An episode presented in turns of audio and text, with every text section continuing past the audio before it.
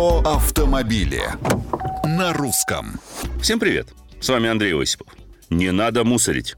Тем более, что вскоре это может обернуться серьезным штрафом.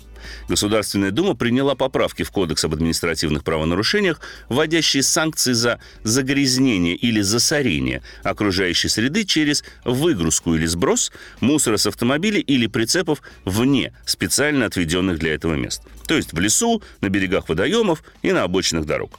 Штраф для граждан составит 10-15 тысяч рублей, при повторном нарушении до 30 тысяч, для должностных лиц 20-30, при повторном нарушении до 60, с конфискацией транспортного средства, на котором перевозили мусор, для юридических лиц 30-50 тысяч рублей при повторном нарушении до 100 тысяч рублей с конфискацией транспортного средства.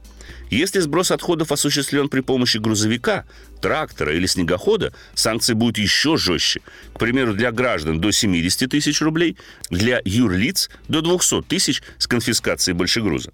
Контроль будет вестись полицией и государственным лесным надзором, а также при помощи специальных фотоловушек, которые станут устанавливать в местах, где чаще всего образуются нелегальные свалки.